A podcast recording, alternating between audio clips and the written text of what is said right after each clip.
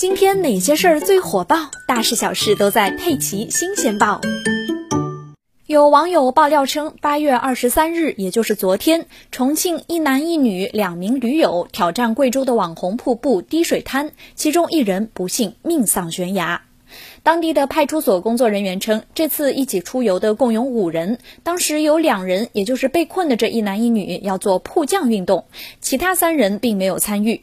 据蓝天救援队介绍，驴友们曾尝试自救，但并没有成功。截至目前，两名驴友已经悬挂在瀑布半腰近十九个小时，生还几率渺茫。而且，瀑布半腰的水流冲击力十分强劲，救援难度非常大。今天下午，当地工作人员回应，被困的女子已经确认死亡，救援人员仍在救援另一名被困者。迫降运动是最近流行起来的一种极限运动，就是在瀑布的悬崖处绑上专业的运动绳，运动者面对瀑布，随着绳子往下跳，十分的惊险刺激。但是滴水滩瀑布总高有四百一十米，最下层一百三十米，雄伟磅礴。一位曾成功穿越滴水滩瀑布的专业人士说：“滴水滩瀑布十分凶险，溺水的几率很大。”而当地旅游局证实，该瀑布是还没有被开发的野景区。